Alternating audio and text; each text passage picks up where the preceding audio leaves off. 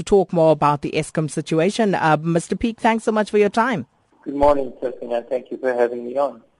Now, uh, Mister Ramaphosa, who of course uh, leads the war room that has been set up, uh, indicated that uh, he had, they had been appointing uh, members to the Energy Council, and uh, some of those members include former Eskom chairperson Bobby Godsell and former Spoonet C E O Dolly Mokhatle. Now, what do you make of these appointments?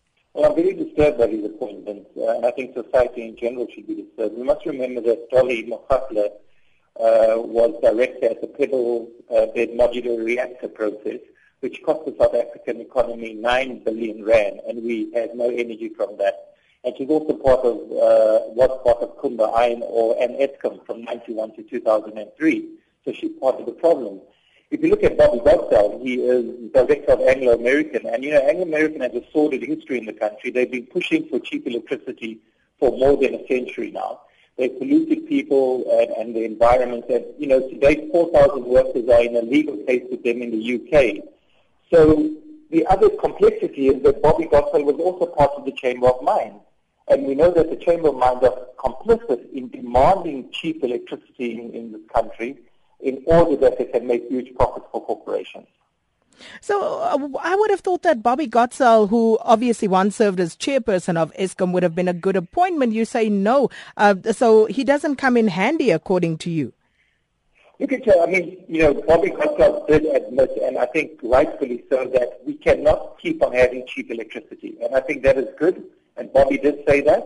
The challenge, however, is that reality is that despite him saying that, he hasn't got the collective buy-in from the from the other industries and from government to, you know, produce electricity at, at the real cost. Because by getting cheap electricity in this country, you must remember that workers pay and people pay with their house, where they live next to coal mines that extract energy cheap, as well as uh, uh, next to power station. And all of this, we must remember, is, is because of what we call the mineral and energy complex. And what that means is that government has sought over the last century, and the A N C has continued with that program, to dig out minerals cheaply from the ground to provide cheap electricity for corporate profit. And what that has resulted is in damaged environments and damaged people's health. So, in your view, who do you think uh, Minister, um, uh, uh, Deputy President Ramaphosa should be appointing to this Energy Council? Well, I think a very important question. It's not about the council. It's actually about a public dialogue, a democratic dialogue with who, with the people who own Eskom. And the people who own Eskom, Sabrina, is yourself and myself. It's the people that are living, the twelve million people in South Africa that do not have access to electricity. Eskom is a national state asset. We should have a democratic dialogue with communities, with labor, to be able to understand how do we move out of this crisis that we placed in now, that is caused by the inability of, of government and the inability of Eskom to, to, to actually provide energy that is needed for people. So what would you say lies at the heart of Eskom's inability to actually deal with the crisis that it is faced with? Well, I think the reality is that Eskom has, you know, for, for more than, you know, uh, the last twenty years, have had poor management. The A N C had a, an, a really good opportunity in nineteen ninety-four to say this is our uh, utility and we need to manage it in a democratic way with the people, as you know we sought to nineteen ninety-four to, to manage many of, of South Africa's assets.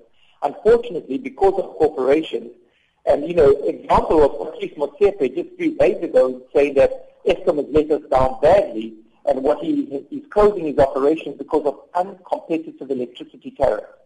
So what is happening is the A N C is still being put under pressure by people like Patrice Motsepe for cheaper electricity. Yes, you and I are paying high costs for electricity, seven times more than industry, or even beyond that, and poor people living next to these coal-fired power facilities don't have electricity.